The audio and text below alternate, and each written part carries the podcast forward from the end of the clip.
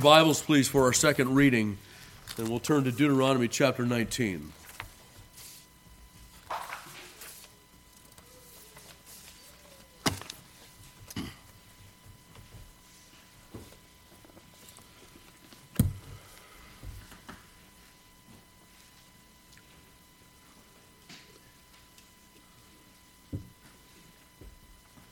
Deuteronomy chapter 19, verse 1. Hear now the inerrant, infallible, and inspired word of God. When the Lord thy God hath cut off the nations whose land the Lord thy God giveth thee, and thou succeedest them, and dwell in their cities and in their houses, thou shalt separate three cities for thee in the midst of thy land, which the Lord thy God giveth thee to possess it. Thou shalt prepare thee a way and divide the coasts of thy land, which the Lord thy God giveth thee to inherit, into three parts, that every slayer may flee thither. And this is the case of the slayer, which shall flee thither that he may live. Whoso killeth his neighbor ignorantly, whom he hath hated not in time past. As when a man goeth into the wood with his neighbor to hew wood, and his hand fetcheth a stroke with the axe to cut down the tree, and the head slippeth from the helve, and lighteth upon his neighbor, that he die. He shall flee unto one of those cities and live, lest the avenger of the blood pursue the slayer, while his heart is hot, and overtake him, because the way is long, and slay him whereas he was not worthy of death, inasmuch as he hated him not in time past. Wherefore I command thee, saying, Thou shalt separate three cities for thee.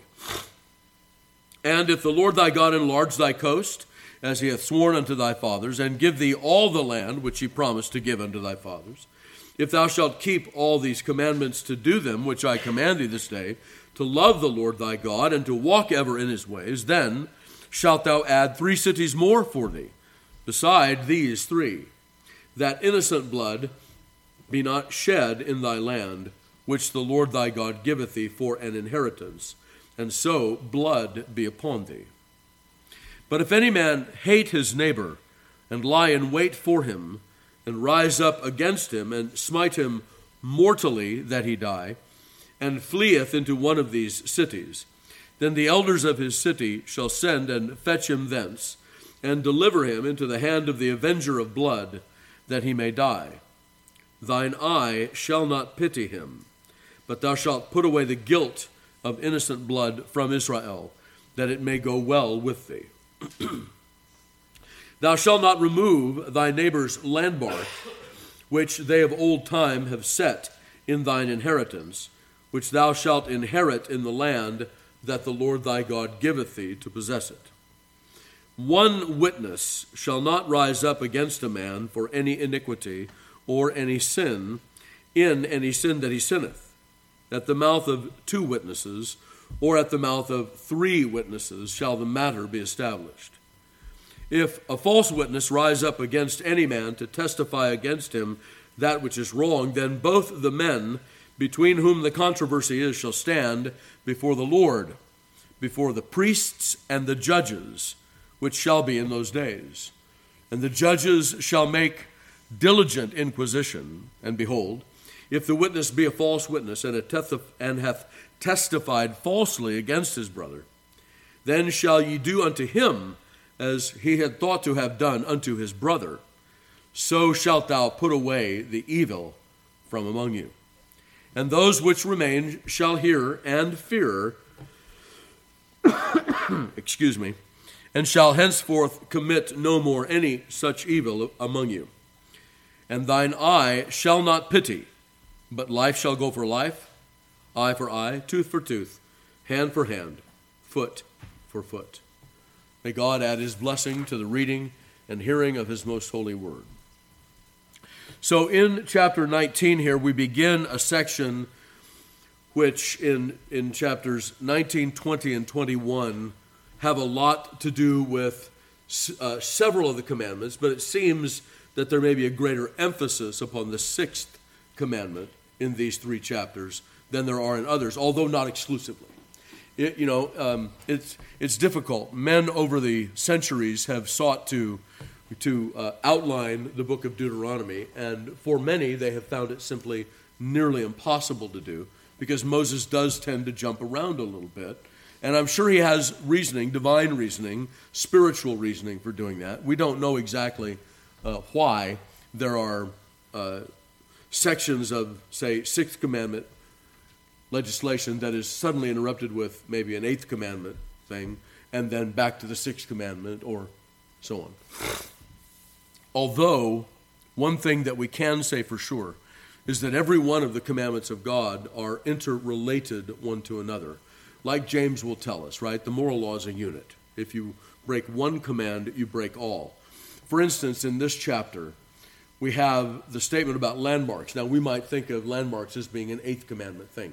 You're stealing land, right? You move a boundary, right? You move it towards your neighbor's house and away from your own, and what do you get? You get more land.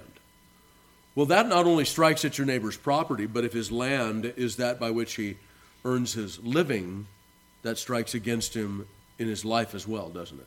There's a relationship there, in other words. And some of our, our human uh, predilection toward categorization and taxonomy, sometimes that's not exactly fitting, right? Okay, so with that, let's go ahead and look at chapter 19. And we have this statement, first of all, with regard to uh, putting away the nations that are in Canaan land, and then developing three cities that we're going to call cities of refuge. cities of refuge are really statements of wonderful, uh, uh, wonderful statements of God's justice. That God sees all um, what we might call either accidental or intentional killing as tragic, a strike at his own image, and there are consequences to be, to be undertaken for each of those things. Uh, today we call it manslaughter, or um, accidental manslaughter. Now we, we have different categories of manslaughter today. Sometimes we'll talk about uh, negligent manslaughter, right? What is negligent manslaughter? That means you didn't mean to kill somebody, but you were so negligent in your actions. You know, I was driving 100 miles down a residential street. I didn't know he was going to come out in front of me. Well, that's what we would call negligent manslaughter. He didn't set out to kill someone, but your actions were so negligent that you're going to be punished with something that is merely accidental through some sort of ordinary activity. I was driving 15 miles an hour down a residential street and something happened, right? And we do have those kinds of allowances in Scripture, right? We have the story of the goring ox. Now, in the story of, of, uh, of the goring ox, there is an advancement to the punishment if it's negligent rather than if it's ignorant. If you didn't know your ox was wont to gore and he got out and killed someone, you were not chargeable.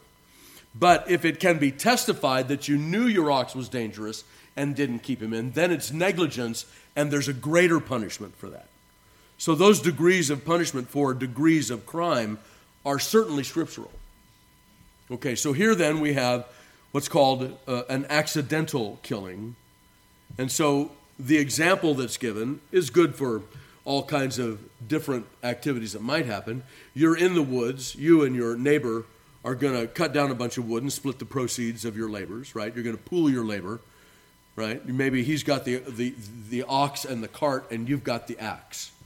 And so you pool your tools and your labor and your efforts and so on. You head out into the forest and you make a chop with your axe, and it may be that your axe head slips off, and then you've just made your axe head a projectile on the end of a stick with like a slingshot action, and it hits your neighbor in his chest or in his head, and it kills him. And what happens then is you're chargeable with ending someone's life without process, even though it's an accident, it's still a strike at the image of God because all men are created in God's image. And so your life is about to be horribly interrupted. You don't go you don't get to go on as, "Oh, let's let bygones be, be bygones." I didn't mean it. This is God's stroke of providence against you right? Because nothing happens outside of his purview. And so, for some reason, it may not be known to you, you have killed someone accidentally, and your life is about to change forever. All right, so there's a difference then that is placed in this passage between that kind of killing, where the day before you go out with your neighbor in the local town square, you're, you're heard saying things like, That guy's a no count, I've never liked him, I hate him, uh, he ought to die. And then you go out into the woods with him. Uh, you don't get to claim, Oh, I slipped with my axe head at that point. You've laid the groundwork for the, um, the conviction of murder at that point. And the murderer is never to be sheltered in the city of refuge. Many of these cities were controlled by Levites. But notice also there are several things here that speak to the justice and mercy of God. So you have killed someone accidentally, the law is going to be after you. You have a place you can go for protection. You're not left exposed. This is called the city of refuge. So you come to the city of refuge, you knock on the gate, they let you in. And, but that's not the only thing that happens. There's a trial that is to take place, whether or not you have hated the man in time past in your heart, whether that can be testified to, whether there are witnesses that heard you speak in certain ways, and so on. If you, if you um, lay in wait for him, and that term lay in wait, that is still used on our law books today. Right? Uh, there was a time when Western law was, at least in some sense, based uh, in the Bible. Okay, so uh, this place of refuge, then, and although it's not said here, there are other places in Scripture that, that, that bring to bear on this passage. Uh, the man was to stay there if it was an accidental killing. He was to stay there until the death of the high priest, and then he could go free. And most Old Testament scholars are agreed that this was a type of Christ, that the death of the high priest represented the death of Jesus Christ for sinners. And so then this accidental uh, guilt was removed from him and he could go home. There's another thing said about this passage, and we talk about a man that is called the avenger of blood. As we heard a few weeks ago, the word avenger is not the typical word that we would think of when we hear avenger. It's actually the word goel, the redeemer of blood. Because when that man's blood is shed, it, there, there must be redemption paid for it. Who is the Goel? Who is the Redeemer of blood? We think of him in, don't we, in the book of Ruth as the near kinsman or the kinsman redeemer, as we've all heard that, that, that phrase used. Now, I want to make sure that we understand that, yes, this is probably a relative but he is not a relative that is taking up a sort of family cause on his own. I consider him to be more like someone who is deputized as, uh, as the relative of the man that was slain by the civil authorities. He doesn't go out in a vigilante kind of understanding. That's never provided for in Scripture. And although there are there are there is not specific uh, legislation or pointing to that in Scripture. We can, I think, reason from the way God does his justice throughout the Scriptures to understand that this man is simply, this is not simply a family grudge that is being settled here. This is something that is done under the color of law. And so this man, this revenger, or if you will, redeemer of blood, sets out to redeem the blood of his slain relative. And so he's the one that brings suit in the city of refuge. And then there is a trial that is undertaken. And when that trial is done, the judgment is exacted in one way or, or other, depending on the statement of the judges. If the judges believe that it was an accident, then the man is relegated to living in the city of, of, of refuge until the death of the high priest. And if it, if it is reckoned to be an intentional murder, then he is delivered into the hand of the slayer under the color of law, and he's taken out and killed. And he's taken out and killed because um, uh, the, the blood of the innocent person, like it did in Genesis chapter 4, cries out to the Lord from the ground. Uh, the Lord will say in the book of Deuteronomy, that there's only one way to cleanse the land of innocent blood, and that is by the blood of the man that shed the innocent blood. Genesis chapter 9 and verse 6, right? The Lord provides for capital punishment for a striking against his image. Whoever sheds man's blood, by man shall his blood be shed, for in the image of God made he man. So, those uh, well meaning but horribly misguided individuals today who would say that, uh, that capital punishment is merely killing upon killing, they're horribly confused. God has spoken as to, as to what the proper uh, punishment for the crime of murder is. Uh, and there's something else that is put here. And this is perhaps difficult for our sensibilities in this modern age. But notice what it says in verse 13 Thine eye shall not pity him, but thou shalt put away the guilt of innocent blood from Israel. Notice, that it may go well with thee. We may think that we're exercising a sort of kind pity if we do not put away the innocent blood, if we let him go, although he is guilty of murder. But what we're actually doing at that point is we're bringing judgment upon the land that we live in ourselves. It's not really pity to let the one man go that the rest of the nation will begin to suffer under God's displeasure. Right? And so that's something that we have to remember that, um, that there is a, a, a greater judgment that falls upon the many if that one isn't justly punished. That's a hard thing for us, I get that. But it is necessary and it is true. All right, verse 14 then. Oh, one more thing in this first section that runs down through verse 13, and that is that the Lord gives them hope in this, doesn't he? He says that when you get Canaan land, you're going to put three cities together for the, as the cities of refuge. But you're also to remember that I said I would bless you beyond Canaan. Remember my original word to Abraham that it was from the great sea to the Euphrates.